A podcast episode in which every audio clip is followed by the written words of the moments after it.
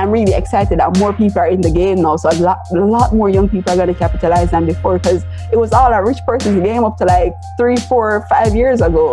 But now the young adults are in there. Now the young adults are building their portfolios and they're not touching it. You know, so I'm definitely going to see some effects of that in, in the next couple years. And I'm really excited for these people.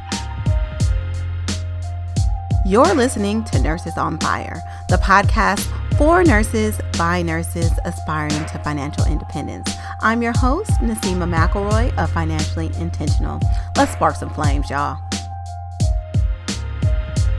Welcome to episode 77 of the Nurses on Fire podcast.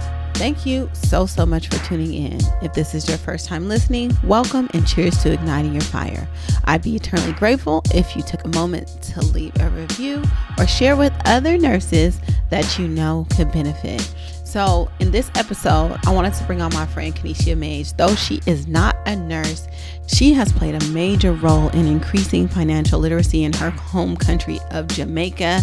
And I know many of my listeners are from the diaspora, from the Caribbean, from Africa, and can totally relate to her story. She shares her trials and tribulations when it comes to just learning about money, but the expectation she's had to have, and how she has single handedly shifted her family legacy.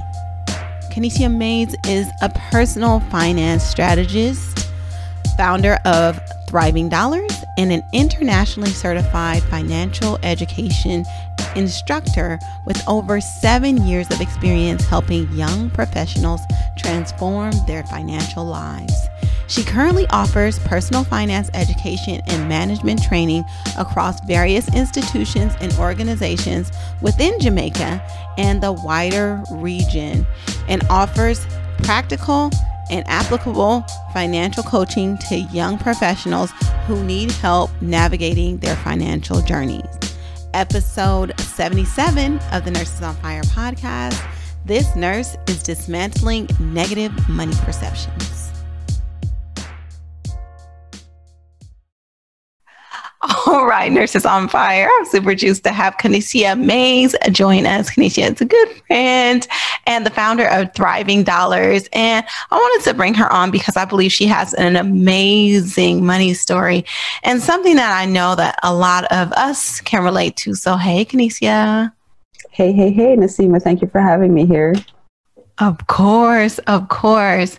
And so we'll just dive into your money story. I know you are a native Jamaican. mm-hmm.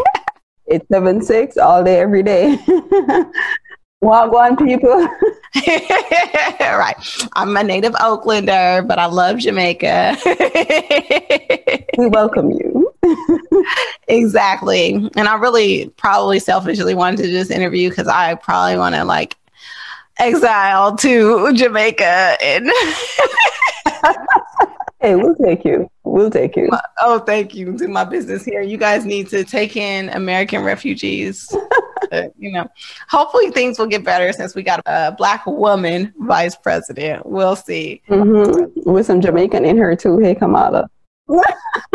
That's right. That's right. Let's not forget that. She's the combination of us both. She's from the Bay Area and she's Jamaican. So, hey.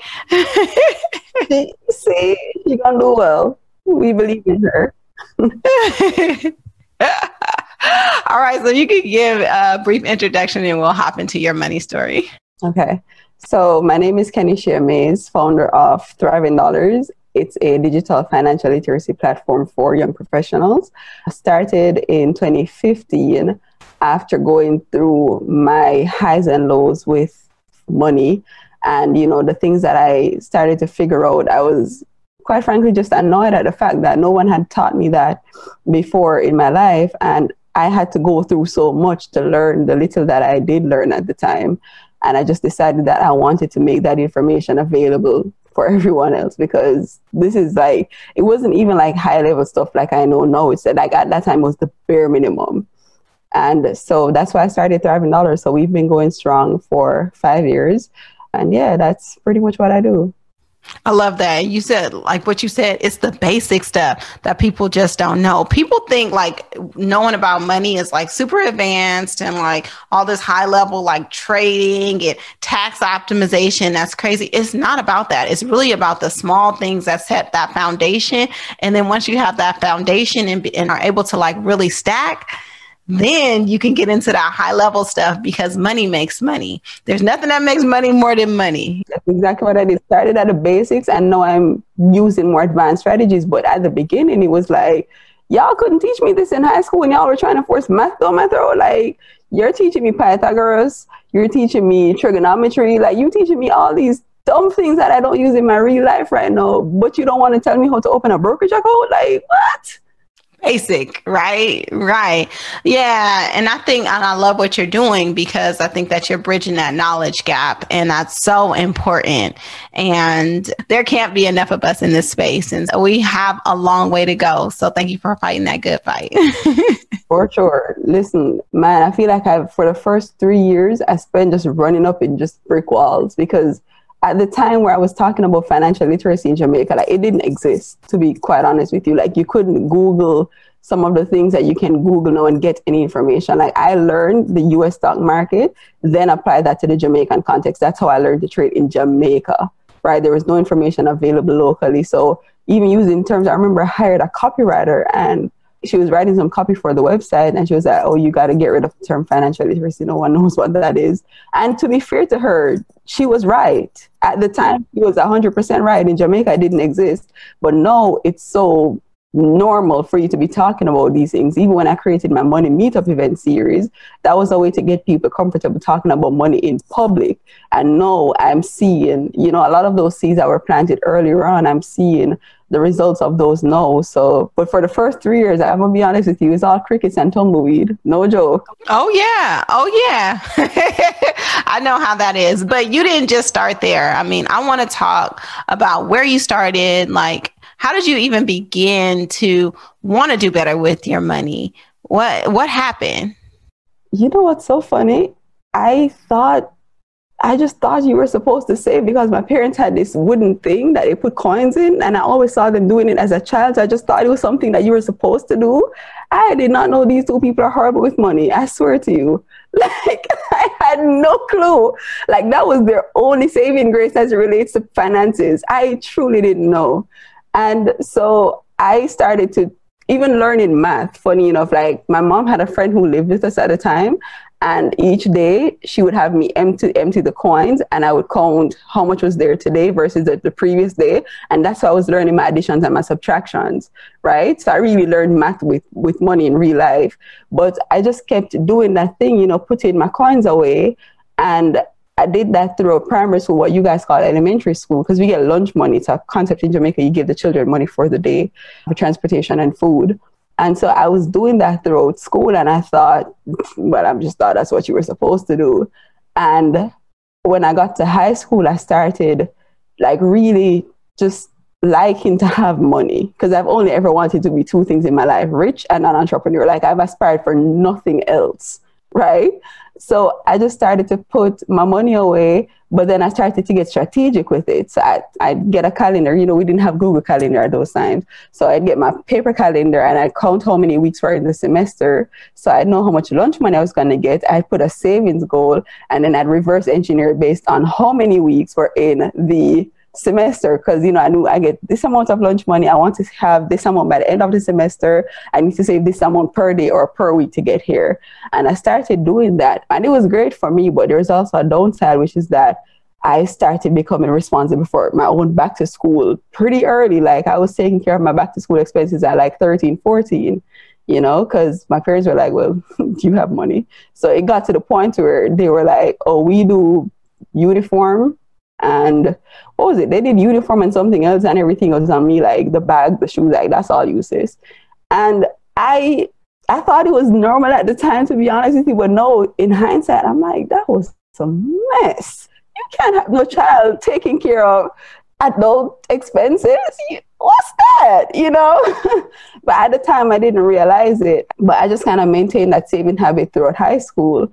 And when I got my first job, I remember going to the bank and opening my salary account. and she opened the the lady she opened two accounts for me which one was that my salary would go in this one and then there was the next immediate transaction that would happen into the second account that didn't have a debit card where it would pull a fixed amount each week and I would be just saving that money that way. Like I never saw the money, so I didn't care for it. I was actually making a lot of money too, so it, I didn't even really miss it or need the money.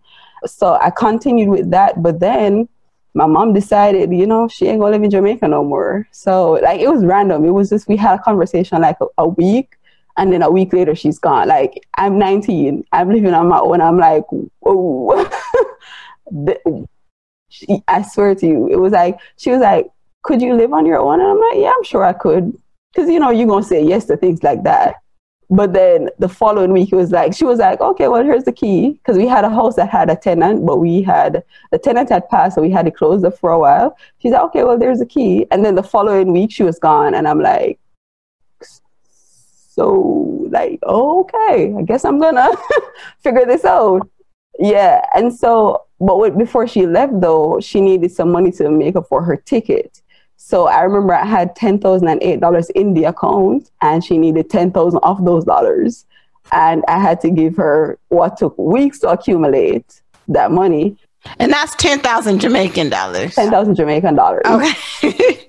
but the point is, I only had eight dollars. You can't even buy a a candy, a piece of candy for eight dollars in Jamaica. Like that's not even a thing, right?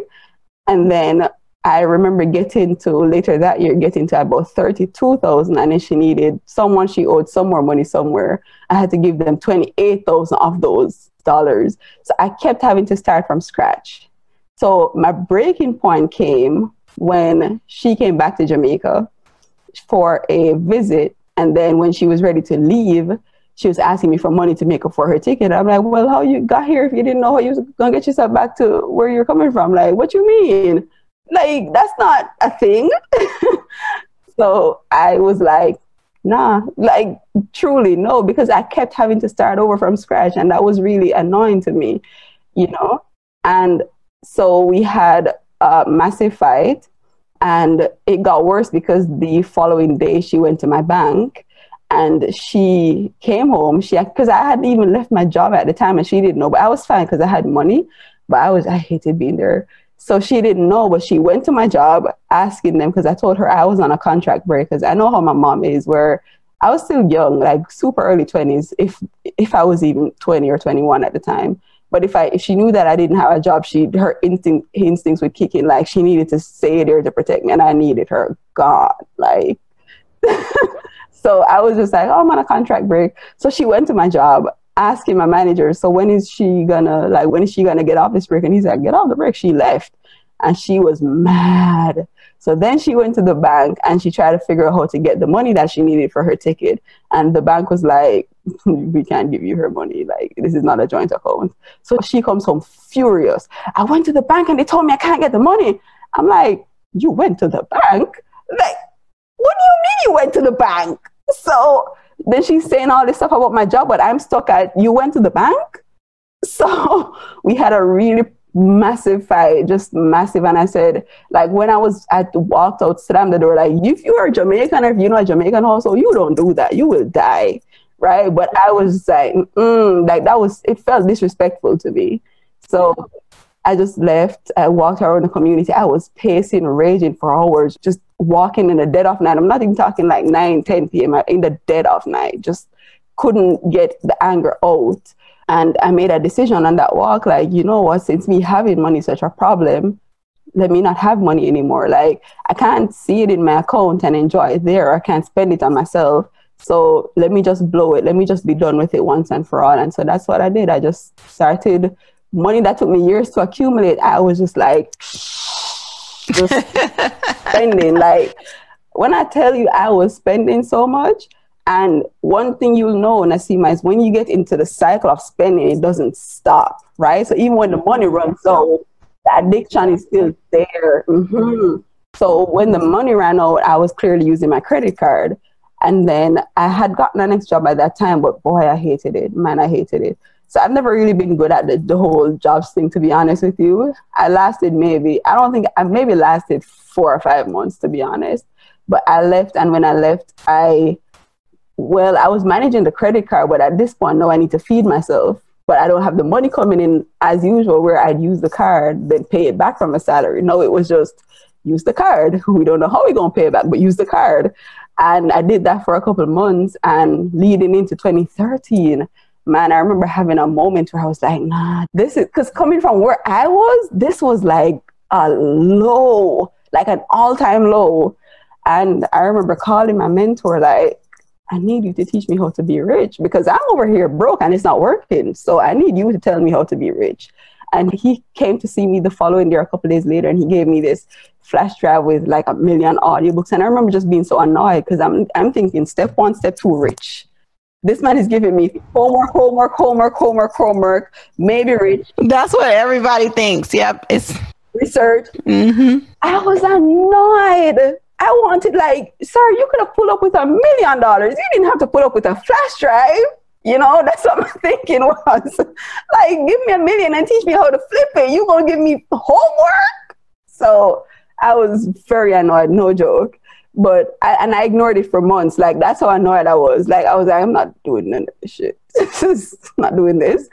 And when I had a really low moment, I remember just being home one Sunday. Like I was at a breaking point. Like I cannot continue. Like I don't. The fact that I'm looking under my bed for maybe food that I lost months ago. Like no, I can't live like this anymore and I needed something in my spirit. Like I just needed to hear someone say to me that things would get better.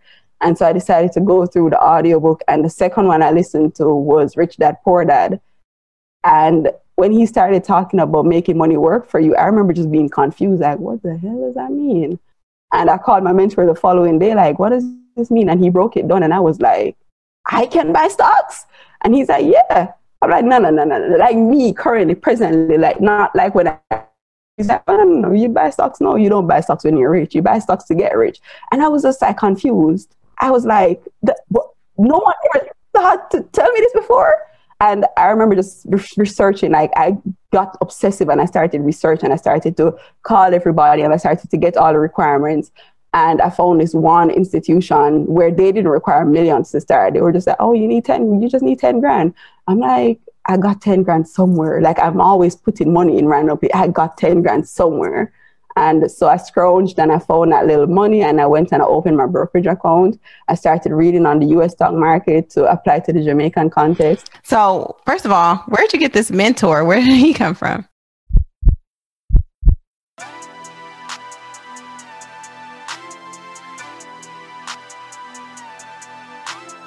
I'm known as a debt slayer because of the $200,000 in student loans I slayed in two and a half years. I hated those loans and dealing with the loan servicers. I was head down and focused and wanted to get rid of the debt as soon as possible. Knocking out these loans and seeing a zero loan balance was one of the most liberating feelings I have ever felt. But recently I learned that by not optimizing my student loan payoff strategy, I lost money. I'm talking about big money, y'all. I could have saved $80,000 if I had a customized student loan plan by the team at Student Loan Planner. Please don't make the same mistake as me. If you have student loan debt, especially in the six figures, head over to studentloanplanner.com slash financially intentional to get your customized student loan plan today.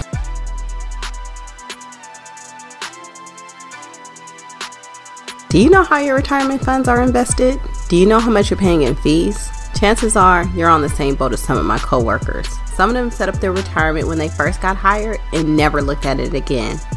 Some have let a computer select their investments and don't even know what they're invested in. Worst of all, some people have their retirement funds sitting in a savings account and they're not even invested in the market because they're afraid to lose money. That's hella scary, y'all. What's even scarier is that some of you listening don't even have a clue what I'm talking about. And guess what? This is super common. This has to change today. Let Blooom do the work for you. Head over to financiallyintentional.com slash blooom and get your free retirement account analysis. They'll check and see if your retirement account is optimized for you and they'll let you know if you're paying too much in fees. That's Blooom with three O's. Blooom can also manage your retirement account on an ongoing basis so you can take the stress out of retirement planning. If you choose to work with Blooom, their fees are incredibly low, less than your Netflix subscription. You have enough to worry about. Let Blooom handle your retirement account. The hardest thing you'll have to do when it comes to your retirement is remember that Blooom is spelled with three O's. Head over to financiallyintentional.com slash Blooom. Remember, spelled with three O's, and get your retirement account squared away today.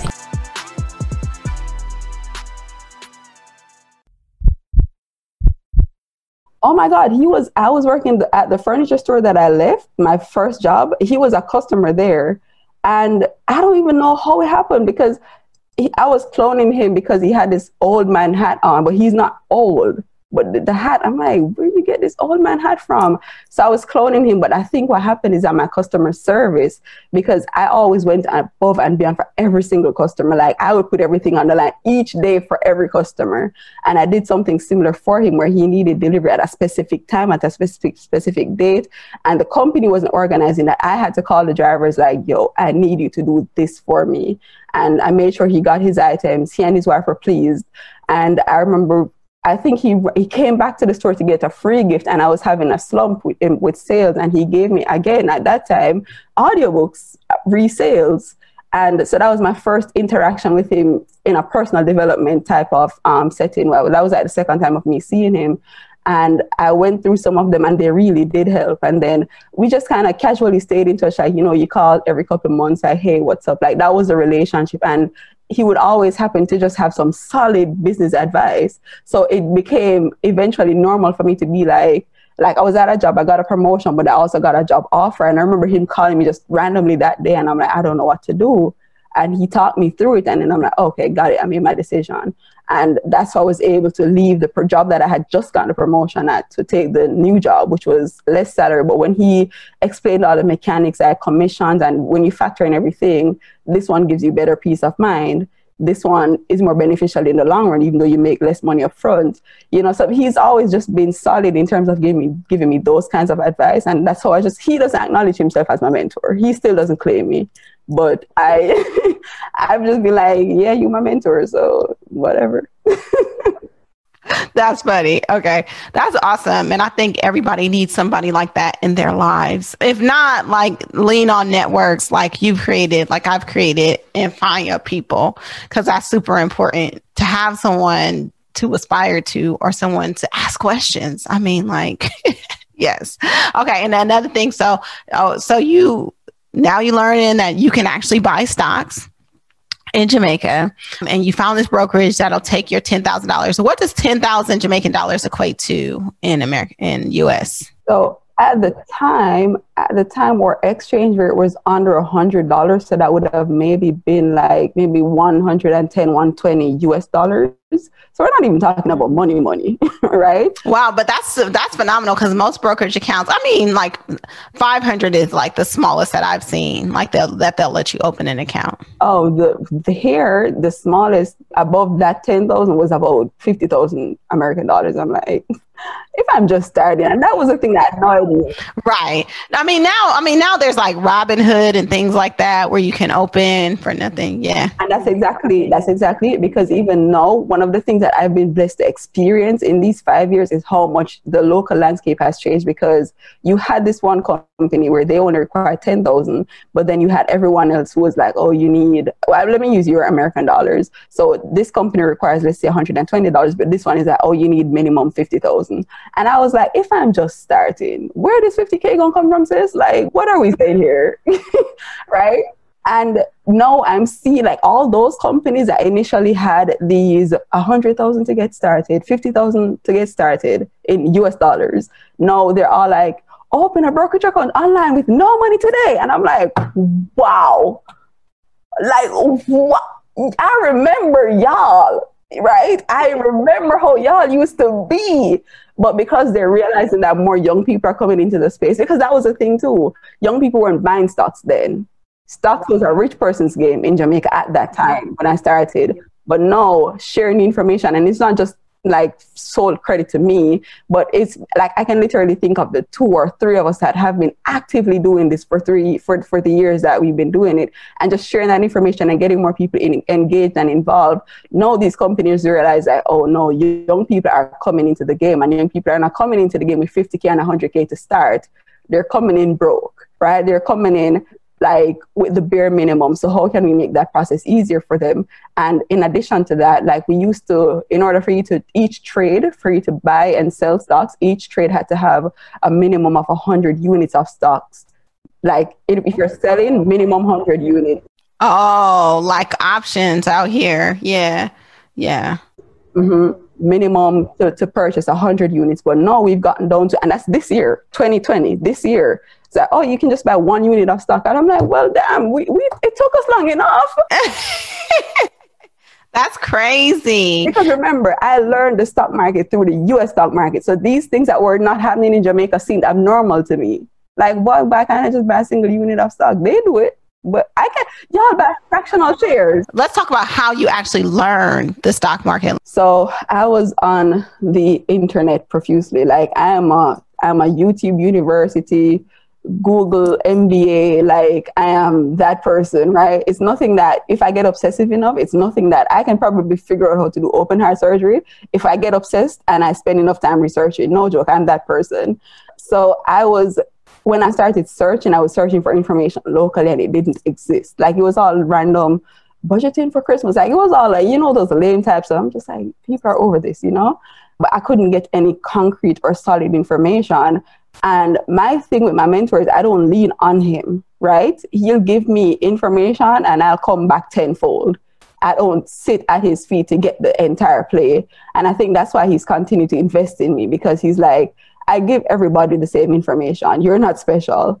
The difference is I see what you have done with it and now I give you more high level stuff that I don't share with other people or I tell you things that things that I'm doing personally, which the only two people on earth who know those things are you and my wife, right?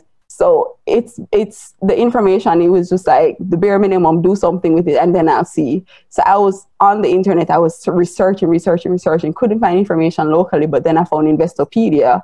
When I opened the brokerage account, like they don't teach me how to use the thing to buy and sell stocks. I'm on there like, okay, how does this work? And I'm seeing words that I don't understand. And so I'm just Googling on Investopedia what this means. And I'm Googling like there was a couple of different sites that I found. It was Investopedia and a few more, but I was just researching what these words meant, what these terms meant, and I started to apply them to, Jama- to the Jamaican context. And then eventually I started to read or Sunday paper. There's a financial section that gives you like a review of all the, the stocks. And I swear the first couple times I read that, it was all Spanish. Like I, I whoa, this means nothing to me. But as I was researching, like I said, using your US sites, I was able to, oh, what's a block trade? Oh, okay, okay, okay, right? And then I'm starting to apply that information to the, the things that I'm seeing in the local paper. And then I'm like, okay. And I started to figure it out and I started to buy my stocks. Lost a lot of money in the beginning because what the hell was I doing? I did not know. but it, I just took, I took it as we just, we were just out here just learning. You know, it was a tuition. And I just kept at it, kept at it until I remember getting to I found a few people locally in Jamaica who, because I was tweeting about these things randomly, and I think I had maybe written a couple of blog posts or something, and this guy had reached out to me like, "Hey, I'm to start an investors group." I was excited because I didn't know anybody else who was doing this. I was like, "Put me in, please, put me in the game, coach." So he added me to this group, and then we merged with another group with like I want to say like eight other people. So we're actively in this group. This is about 2016. So we're actively in this group sharing information. And I'm like, this is beautiful. But again, what we're sharing is not just, it's not accessible to the regular person because it's still not information that's available online that you can search. But I started to make a conscious effort to share that knowledge, you know, through different things, through, through different mediums. And that's what we were doing. And I was learning from, like I said, the stock market here from because I'm currently in Houston, so I'm saying here as in the US. So the stock market here in the US, the applying some of that information to the papers that I was reading locally and then connecting with other people who were trading. Finally, when we met up, we had like a pool party thing and they were like, oh, how's your portfolio looking? And I'm like, oh, 50% year to date. And everyone stopped and they were like, I was like, oh, that thing that's special because I didn't think I was doing anything right. But then everybody's like, what? I'm like, if y'all are in this for real, for real, and that's special, like I got something good over here going on, you know? So I was pretty impressed with myself because I'm just hacking. like I had no clue what I was doing for at least three, four years in, you know? But that's that's been the, the growth of it. Wow. So self-trained trader.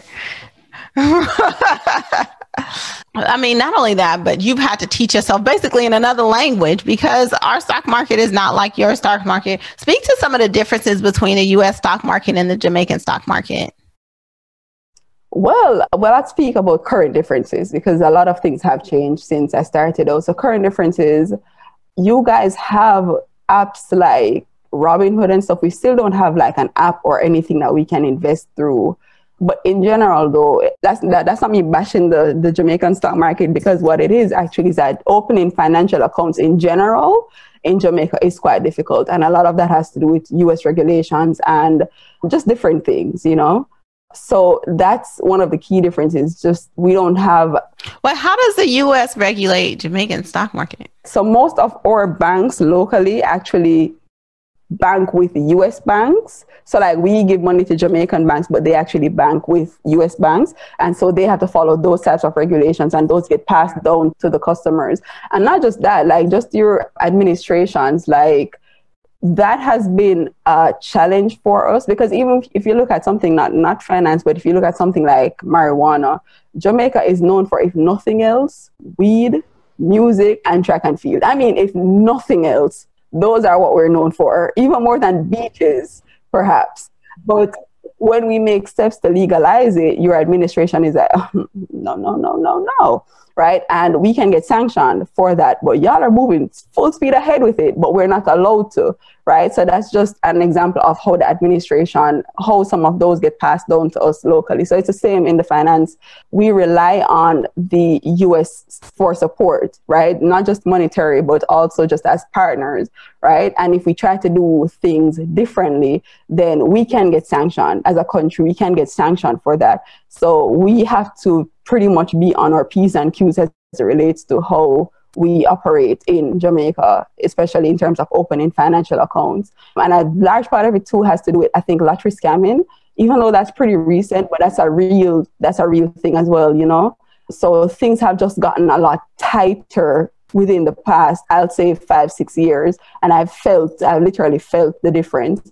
But when you think of it, like I am Jamaican, I live in Jamaica if I'm here in the US, I can walk into a Bank of America, I can walk into Wells Fargo, TD, anybody, I can give them my passport, my driver's license, and I'm out in 15 minutes with an account with a debit card attached to it. I can't do that in Jamaica still, and I'm a Jamaican resident. I live there, right? So that's some of the key differences, not just in terms of the stock market, but just in terms of how the financial markets operate.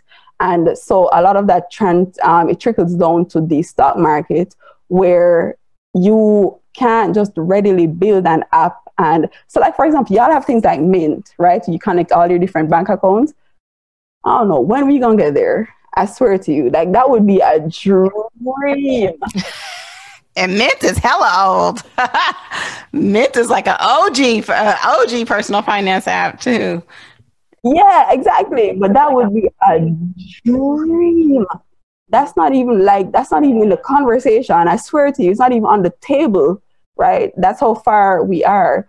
And especially specifically as it relates to the stock market now like i said you can do things like fractional shares. We're getting excited now because we're putting commodities on the table. Like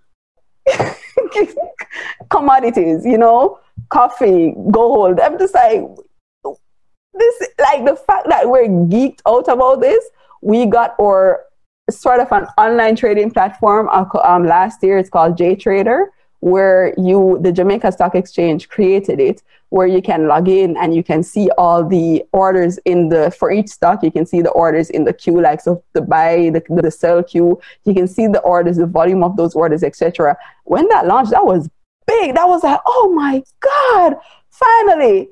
But when that's just like a standard part of our just like, yeah, yeah.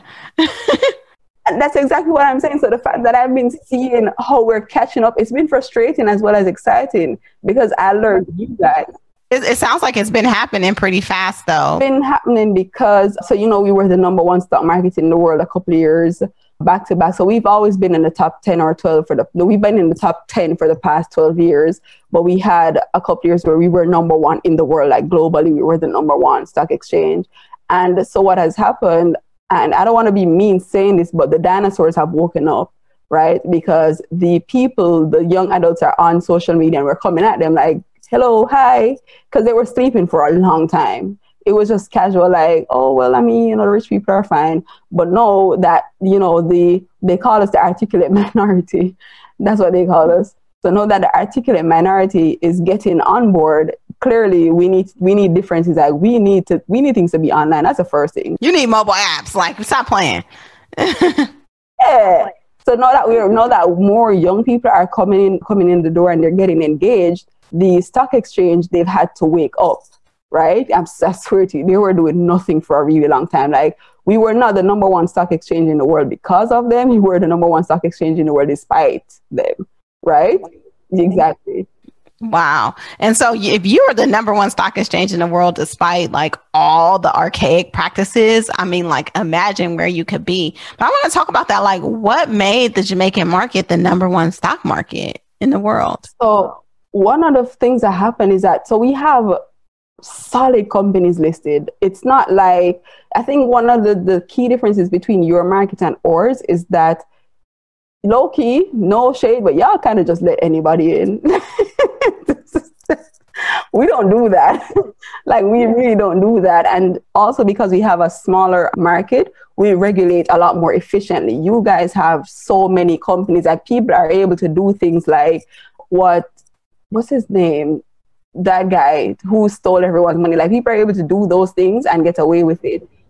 Yeah, what's? I can't remember his name. He's doing so we don't, we can't necessarily have those because, like I said, we're very heavily regulated, and more, especially because more people are paying attention. Like we'll be tweeting like, "This company has not produced a financial report in three quarters." Hello, stock exchange. Hello, right? Like that's the conversation now. Things don't get swept under the rug in this specific regard. Other things in Jamaica, oh yeah, but the stock market, no.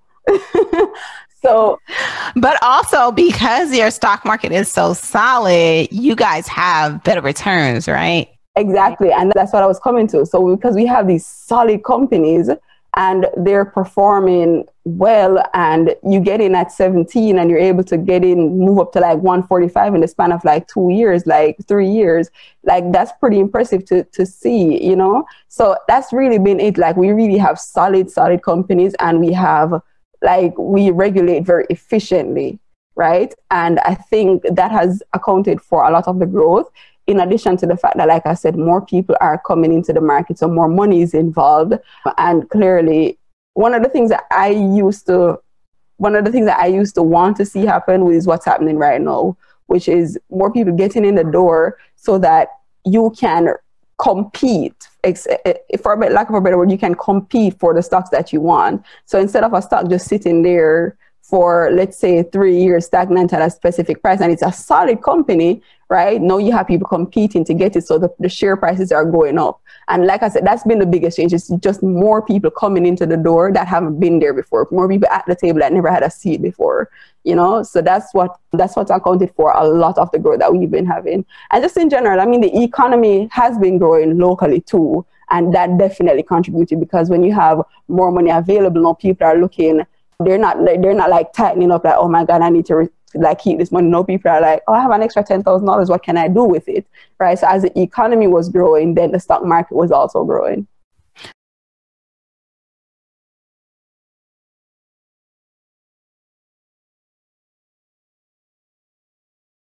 So, what do you think accounted for this push for financial literacy? Are people just waking up and like being like, yo, I can like like make my money make money. What do you think was the catalyst for that in Jamaica?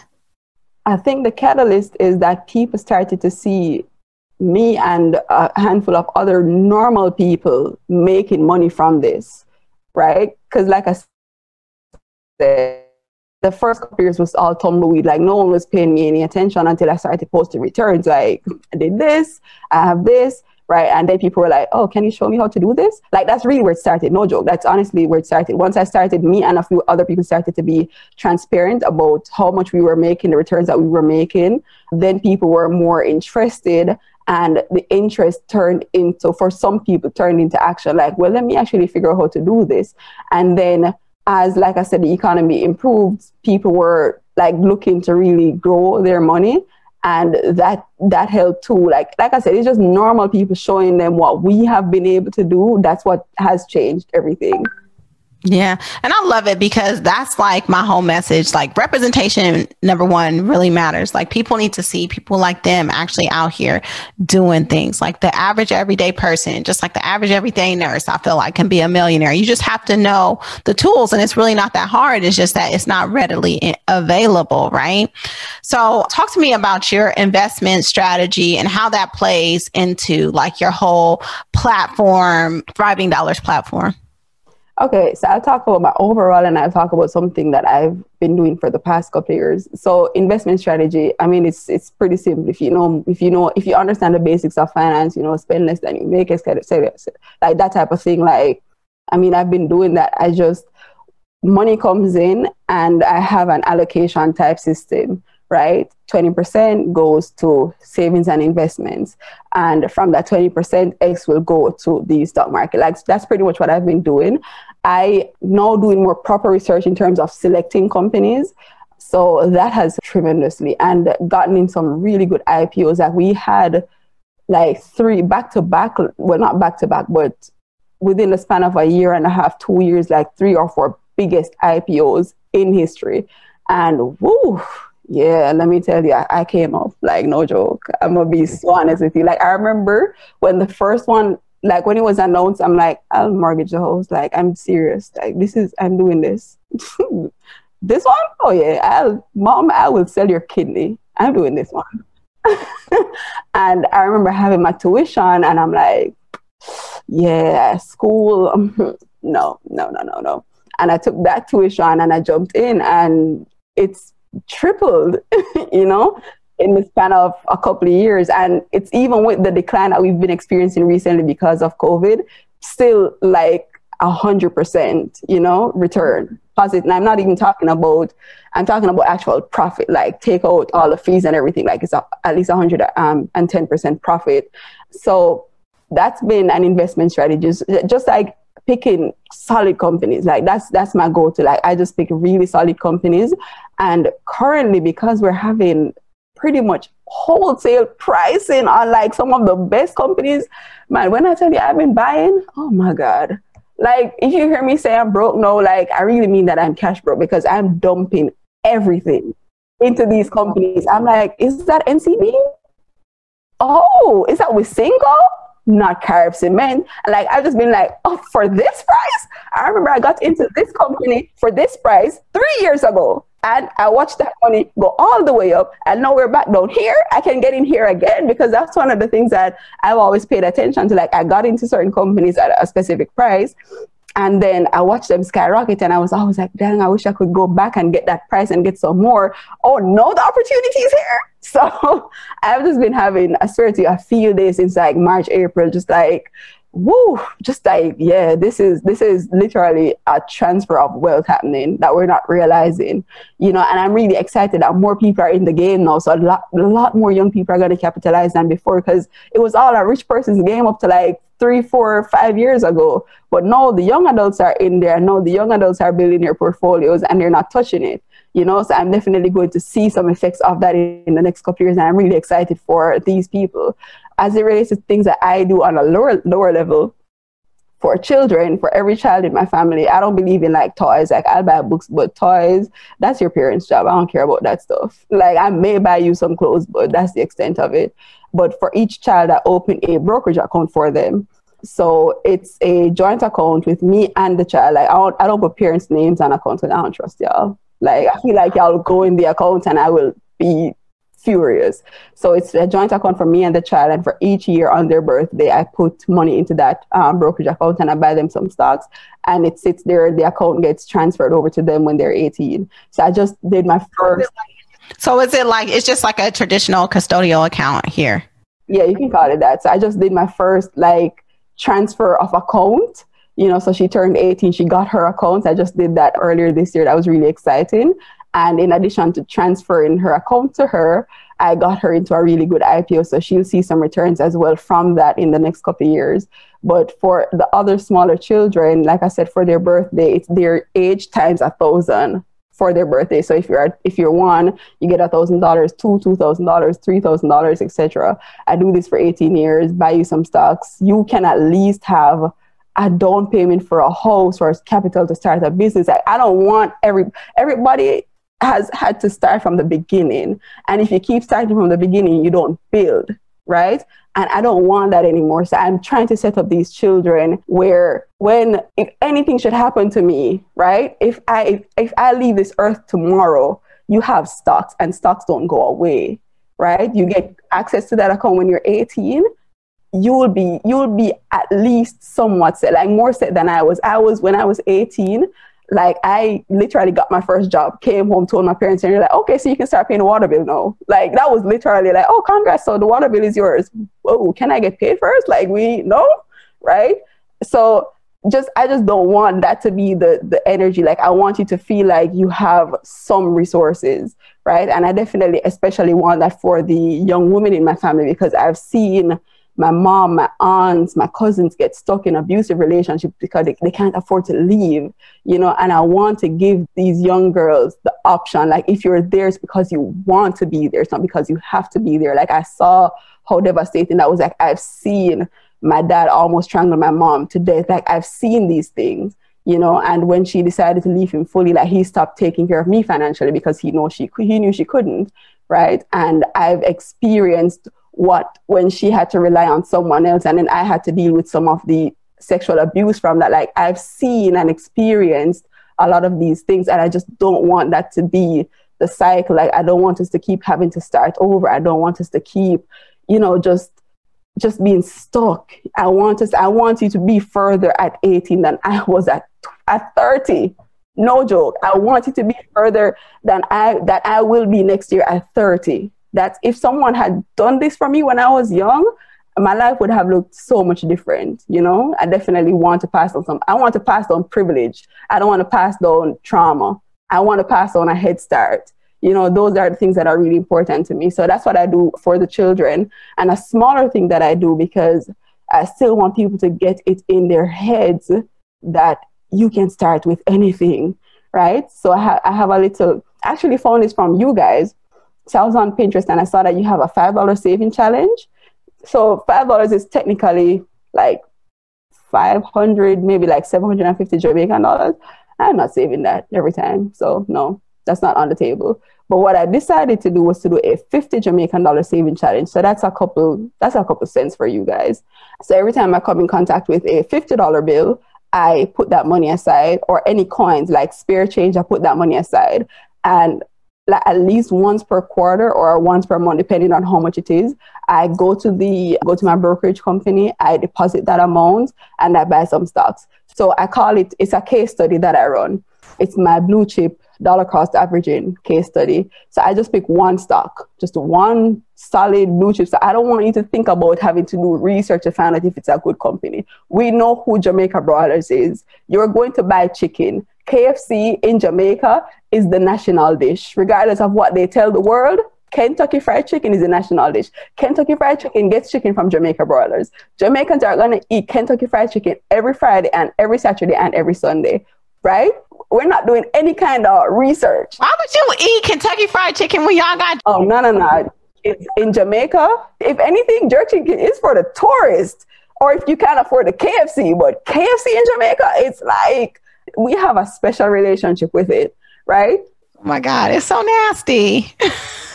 Y'all's KFC here is nasty. Or KFC, oh my God, it's elite. No joke, it's elite. okay, I'm a, okay, okay, all right. I'm gonna try some KFC when I come to Jamaica next. No, y'all's KFC. I had that last year. I'm like, what is this? Nasty. like this is nasty. So, or like if you think of Popeyes, but like way better. That's or that's or KFC in Jamaica. Far better. Okay, because Popeyes is good, but a KFC is yeah, it's far better. Like I keep having Popeyes here, and I'm like, KFC would KFC would sweep the floor with you. Like Jamaican KFC would just sweep the floor with Popeyes. so, so it's not.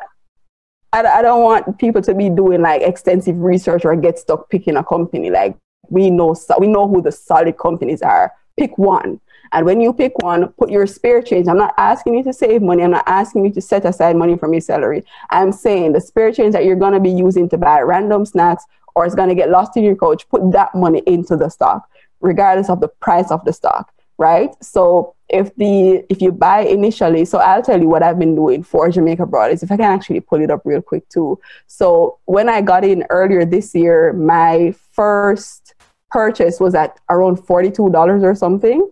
And so I was able to get how much money did I have? Like, let me, okay, here we go. Let me just pull it up real quick. So I had three thousand, sorry, four thousand one hundred dollars, and from that I was able to just buy a couple shares of this stock. But because of COVID, the price of the stock has continued to decrease. So I've been able to put to get more shares each each go around versus how much I got at the very beginning. And so that's what I want people to be doing. Like I literally do this to write a report on it, to put it on the blog, because I really just want you to understand that your spare change can make you money. Because thus far in spare change, with me being in Jamaica, like like actively spending money because I haven't been really going out and using money. So I've invested thus far like close to thirty thousand dollars, which would be, I guess we can say probably about 250 US dollars, right? And that's all spare change and that's an investment and it sits there.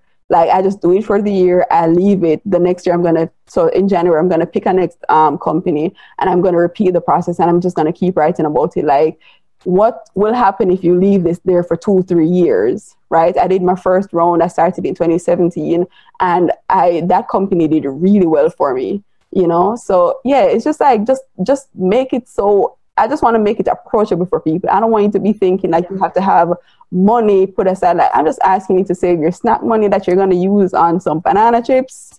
Like just put that money into some stocks and just watch what that does, you know? And even better too, I tell people to to use it to not do anything productive. Like this is your stunt money.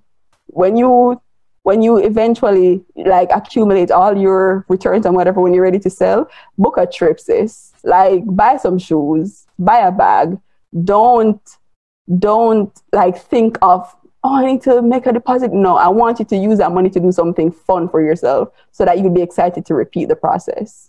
Yes, yes. I love it. I love how you make investing or just financial literacy, like the things that make building wealth super approachable for everybody. And I just want to talk about like what has like the knowledge that you gain over the years, like what has that done for you financially? Oh, my life is far different. Like it's crazy. Whenever people reach out to me, you know, it's always funny. It's always it always starts with, "So are you in, are you even in Jamaica?" Like before I even ask you anything, are you here? Because I'd be gone, you know. But like that, even just having those kind, of like it's hilarious. Even my whole my old mom, she'd be like, "Are you? Where are you?" Right? Because I, I really just be like, eh, mm, "Gone." Right? So it's definitely look looked a lot different. Like even just having, first of all, peace of mind. Let's take everything off the table and just put that there. The fact that I know confidently that I can cover whatever comes, I'll be like, just the fact that I know that I'll be okay, that matters to me a whole lot, you know? I don't think, even when I was saving money, I don't know that I had that before because I knew how to save, but I wasn't investing. So I just had whatever money I put aside when I went back three years later, like that's the money that was still to be there you know, but no, like seeing the power of compound interest or when I get them dividend checks, I'm like, oh, what's like, I'll check my account. I'm like, why does this look like I have more than, oh, I got some free money. Okay. Right. Like even just that's exciting to me. And I'm able to reinvest that, that money But even more so than what it has done for me personally, I'm seeing how it's impacted the people around me right? Talking about my immediate family and my friends because i i preach right? I preach and if i don't feel like you're hearing me i'm to come back and i'm going to i'm to keep simplifying until you get it. Like that's something that i make sure that i do. And just seeing my cousin she turned 18 and i was able to transfer her account to her and then teach her how to buy into an ipo like i know that's going to pay dividends years down the line. My older cousin she looks to me a lot for like guidance advice everything. And just like talking through things with her and showing her like I'll show her my actual like my actual account like this is where I started look at this look at this and I'll show her year over year what that looks like. And she gets excited and then she'll be putting away her little money and then she'll come to me like okay so I want to buy some stocks and we'll talk through good companies and she'll pick one and just her getting into the habit because this is this has never been done in my family before right i'm literally the first and well, I'm not the only anymore, but I am the first person who ventured into this world. And the older people still don't get it, you know, it takes a while for them to catch up. They're not on board. Because my thing has always been as a family, we need to create a company, an LLC, right? And we're going to set our board of directors, which are us people, right? And we're all going to put money into this LLC, and this LLC is going to buy assets and hold and hold assets. But they, they they're not ready for the conversation. So I'm just, you know, I've just been doing my own LLC, my own asset holdings. But if they're ready to catch up, then you know, I'll be happy to bring people on board or at least show them how to do it. But just seeing how that looks for the people around me when I talk through, like when I sit with her daughter and she doesn't understand anything. She's five, but I'm still talking to her about money or she'll get her little letter from the bank and i'm like okay let's read what the people are saying. This is you know like i'm showing her her statement. I'm saying this is this is your money. Like these little things that i'm doing with her like she doesn't get it yet but she will you know and i'm really excited to see what that looks like five years down the line when i'm able to have a real conversation with her when she's 10 11 and actually sit with her and share and show her account and you know, like just being just being able to get start giving her that knowledge super early, you know, and just watch the trajectory of her life change because everyone in my family, the women have always just gone to school, finished, barely finished high school if they did. Most of them didn't. And got pregnant. Like no joke, like that's always been it. Like I'm almost 30 without a child and that's that's I'm like a unicorn. I swear to you. Like I, it's it's to the point where you know they get annoyed. So when are you gonna have a child? Like, bye. You had a child young. You were bro. I'm not doing that. but like just you know just even being able to make it this age without a child with investments being able to travel freely this i've never seen i've never seen an example of this like i'm literally creating an example from something that i've never witnessed that is so dope. And I love how you're empowering the women in your family because that's the whole thing. Like, what people don't understand about money and wealth is that it gives you choices. And just that choice alone can prevent somebody from being in an abusive relationship, can have somebody leave toxic work environments. I mean, it gives you so much choice. And especially as women, I feel like we need to build personal wealth so that we can run our lives how we want to. And it just equals freedom. It's not about like, people think like real like wealth is like millions and millions in the bank. Real wealth is when you can do what you want to do because you have the financial backing to know that you'll be okay. And so I love what you're doing to the women of, for the women in your family in particular. But also it's not even that. You're not just like giving them money and giving them these accounts. You have a whole platform that teaches them how to use it. so you're giving them the knowledge base. So it's not like they're just getting this inheritance and this they're about to go out and spend it. They're also getting the knowledge behind it. And knowledge is power. Knowledge is worth so much more. And like you said, it pays dividends tenfold over and over and over again. And so it's something that they can pass on to the generation. Because you once you once you are open to this world, you can't unlearn it. The thing is, is that people people don't even know that this side of the game exists because they're in whatever cycle that they're in. And that's why I really wanted to bring you on here is because you have cracked the code that so many people haven't. And I mean, it doesn't take much. And people just need to understand that it doesn't take much. It takes a little bit of time investment. Like you said, you was pissed off. You got those audiobooks, but you spent some time. You invested in the knowledge. You learned another language for yourself, basically. But that was free. That was free and what it has returned to you like is phenomenal. I mean, Kenishia is all over the place, you know. yes, yeah, she moves, she is gone, but what she has learned she also shares with other people and that's the the bomb part about it is that you are empowering so many other people just because you were brave enough to take that step and you were able to teach yourself about money and how to trade and all these different kind of things. And i hope you have an american account too since i think that this is super duper incredible. And that's why i wanted to bring you on is because everybody has the ability to build wealth no matter what your background is but especially for nurses. Like we don't have an excuse. If you are a nurse in america and you're getting a salary you have what it takes to build wealth because it didn't it doesn't take much. Instead of thinking about buying bags or like buying these expensive shoes for your kids that they're going to tear up next month put that money to work for you and you won't ever regret it. I just wanted to also know so after all this stuff has your mom started listening to you about money? She's she's getting there. Like we've had i keep I'm I'm getting a lot stricter with her. Like I'm at the age where I'm parenting my parents. It's a weird dynamic shift. Like it's weird to me. Like we had a conversation. I think I was in Baltimore last year or something, or I was on the phone with her, like talking through some decision that she was about to make. And I remember just having a moment in the car, like, how did you raise me? Like, how am I even alive with your decision making skills? Like, this is what is this? you know, like I'm asking questions, and she said, "Oh, I don't know." I'm like, well, you should, you know. And I'm just like, this is weird to me. Like parenting your parents, that's that they never like nothing can prepare you for that for that part. But when I started getting into this, I remember saying to her, at bare minimum, you need to open your retirement account. Like you ain't got no job where you get that funded for you. Like you, you got to create that for yourself. And she was, I don't have the money. I don't have the money. And I remember sitting her down one day, and this is gonna sound mean, but it needed to happen. I sat her down and I said, listen, if you get on this plane and you leave Jamaica without opening, opening that account, I'm going to insure you so good that if anything happens to you, I'm going to live very happily, very wealthy for a really long time. Make your decision.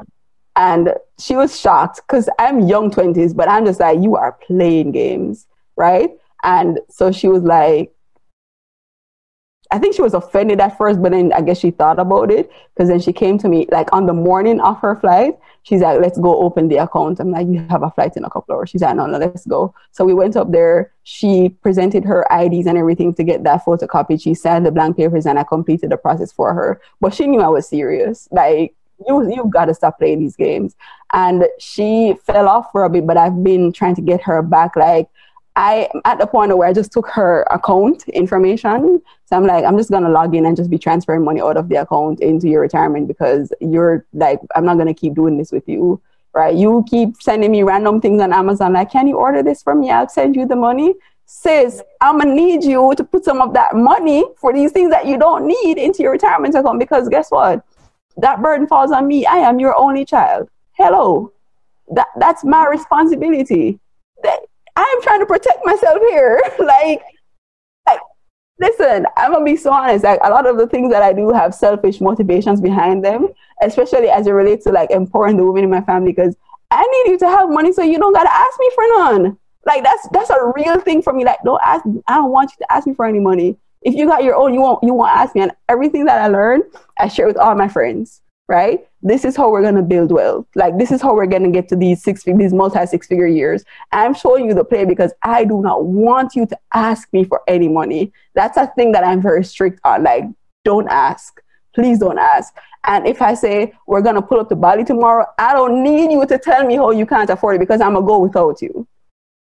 I'm gonna go without you. So I need you to have your coins. So when I say let's get passport ready, you're meeting me at the airport. No bullshit. Like that's a serious thing for me, you know? COVID kind of stumped on some plans that I had, but that's that's literally the direction that I'm heading in. So mom is catching up, my dad is catching up too. Like he is a little bit better than mom in terms of he'll send me money. So I take money from him like every month or at least once a quarter, and I'm buying some stocks for him. I'm actively investing for him, and I think he got excited because he sent me some money a couple years ago. It was maybe like forty thousand Jamaican dollars, so like 350, 300 US. And I randomly sent him a screenshot last year, like your little 40k that you sent me is like 120k. No, hello, sir. You want to send me some more? You know, like I'm doing triple digit returns for you over here. You're not making this anywhere else. So he's been excited to keep sending me money. So we do that. And then now he wants to learn how the US stock market works. So I'm gathering that information and I'm going to be passing that on to him and then setting him up with someone here who can help him to get get that process going. So they're they're they're coming around, but it's been slow. Yeah, you know, old people they take they take a little bit longer. it takes some time, girl. Yes, yes. Yeah, they take a while to get there, but yeah, working on them. Yes, yes. I love it. I love it. And then I wanted to know, like, as far as like the um, Jamaican stock market. So yeah, we had some dips in March, but baby, right now the market is crazy. Like it's all time highs across the board. Like, have you guys seen a rebound yet? We're seeing some sort of a rebound, but not to that extent. It's gonna take us a while longer to catch up than you guys are. And also, I'm gonna be so honest. I think a lot of the growth is junk growth. Like it's it's not like real, actual sustain sustainable type of growth is really just like let's dump some steroids into this one stock like that i think that's a lot of what y'all have been doing we can't do that so so that's been helpful but we're, we're not seeing we're seeing some sort of a rebound but we're still pretty much like we've been stable right like we had a massive dip then we got stable and we've just been steady since like we're just we're trading that's where we are but I'm still gonna just put this out there. You know, if you're thinking about investing, like this is the time to start. Like th- listen to me. These prices for these companies, they're not going to be here in the next year or two years, right? So if you're really looking to build some wealth, like you really need to be getting in on some of these companies. If you're Jamaican, stop playing games, right? Please stop playing games. And you need to reach out to someone, get some information, find out who the solid companies are, and we're not looking at the, the, the current stock price because you people will do that like, oh, but why if it's such a good company, why is it only trading for X, ma'am? Because it's on wholesale, it's on discount, it's on clearance, right? You're gonna buy, you're gonna get in the door, get in the door early. Like I remember this com- there's this company NCB. My first time buying that stock when I was just learning, I got in at seventeen dollars, and I didn't know what I was doing. And I sold at like 60. And I thought I was pretty impressive because that was like, a, that was a lot of returns. That company went all the way up to $200 and I kick myself every day. I'm like, from 17, man, what? All the way up to, to 200. I know they've dipped and they're like at, in the 140 range. Like, just that one stock and that was even my only, because like I said, I didn't know what I was doing. That was my only poor decision at the time. I've gotten into other companies at like $15 and I got out at like, like they declined and I'm like, oh, I don't know what's happening. I don't know what's happening. Or they had two bad quarters and I'm like, oh, no, no, no. And I jumped out, but I'm not thinking about long term. Like these companies over the long term are going nowhere. They're not leaving, right? And I I got out and I shouldn't have. And these companies went all the way up to a hundred dollars. And I'm like, dang, man. But when you don't know, you don't know, right? But I. But that's how you learn, though. That's how you learn. Exactly. Exactly. So just buy solid companies and stick with them for the long haul, like for real, for real. And that's the same thing I was telling people in March. And man, people were like calling me like on the line, like, should I sell? Should I sell? I said, baby, you got some extra money. if you have some extra money, I would buy because I mean, like things that were went down to like 20 30 dollars are like six seven hundred dollars now. Like crazy returns. That's within this year you guys. So imagine you don't get paid like that at work okay? You don't get paid like that anywhere else. So i mean i think people should really take this seriously the way to really build wealth is through investing. That's the only way to really build wealth. And so people really need to tap into that. Even if it's just passive investing, I teach buy and hold investing, but just do it and don't try to run, get in and out of the market if you're not ready for that life. Like just buy and hold, and you'll be way further ahead than you would be just by not doing anything. So I love what you're teaching, Kenishia. Tell the good people how they can learn more about you and your platform, Thriving Dollars. Okay, we are everywhere on Al Gore's internet. Like we exist everywhere.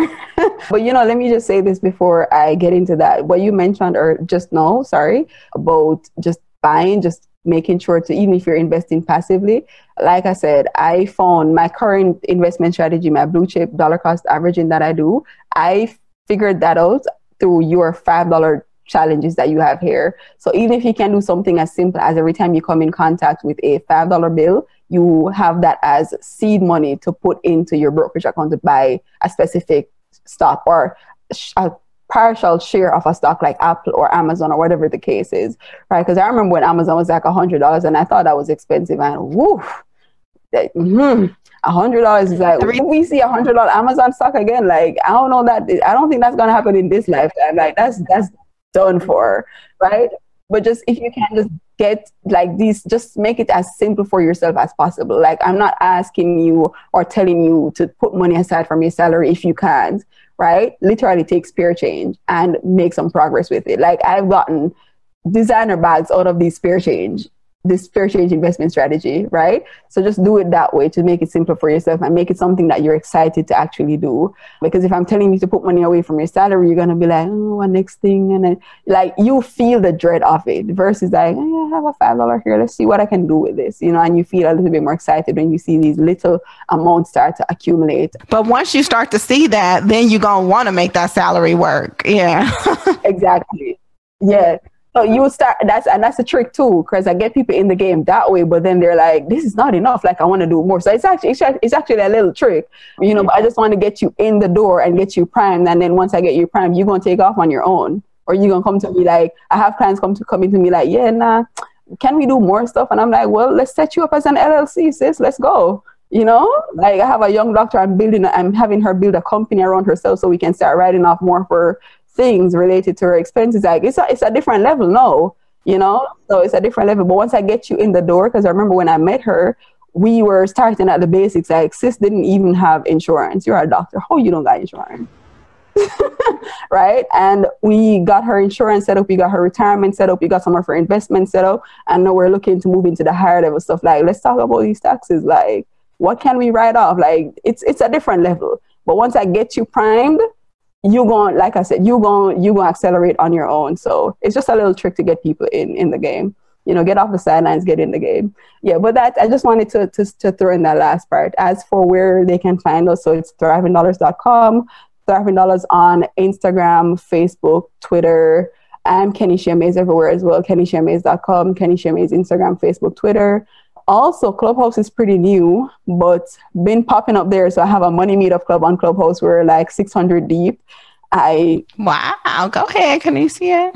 I don't know what happened. Like i mean i like people just i'm getting like i'm adding like 50 something people per day at minimum. I'm like i don't know what happening. Wow. Girl i gotta get my club started. I'm, I'm playing around. Sorry so it's been pretty impressive. So we have really dope conversations on there. So the Money Meetup is actually a live event series that I hosted in Jamaica. And COVID, she just came through and she just stomped all over it. But I recreated it online on Clubhouse. So it's curating just dope conversations, business and finance conversations with interesting people. So that's what I've been doing on there. So if you get on Clubhouse, just, you know, hit me up, hit me up, hit me up. Get, join the Money Meetup Club, follow me on there and join the conversation. If you get on Clubhouse, you know, you gotta you gotta be invited. You gotta be anyway, Kenishia, is, is your story is amazing. I love what you're doing. I love how you're empowering your family. I love how you're creating generational wealth for your family and encouraging other people to do the same. You are a phenomenal woman. And yeah, I can't wait to see your future glow up. I mean, you're not even 30 years old and you're out here doing this. And so, boom. You are a true inspiration. I'm gonna be the rich auntie that I aspire to be, you know? like I'm on my way. yes, yes, rich auntie. Hashtag rich auntie. I love it. I hope you guys enjoy Kenishia's money journey as much as I did. What she has been able to accomplish and she's not even 30 for her family is really spectacular. That's why I wanted to share it with you guys because I know you can relate. And these are things that are replicable. You don't even have to go through the rigmarole that she did in translating the US stock market to the Jamaican stock market.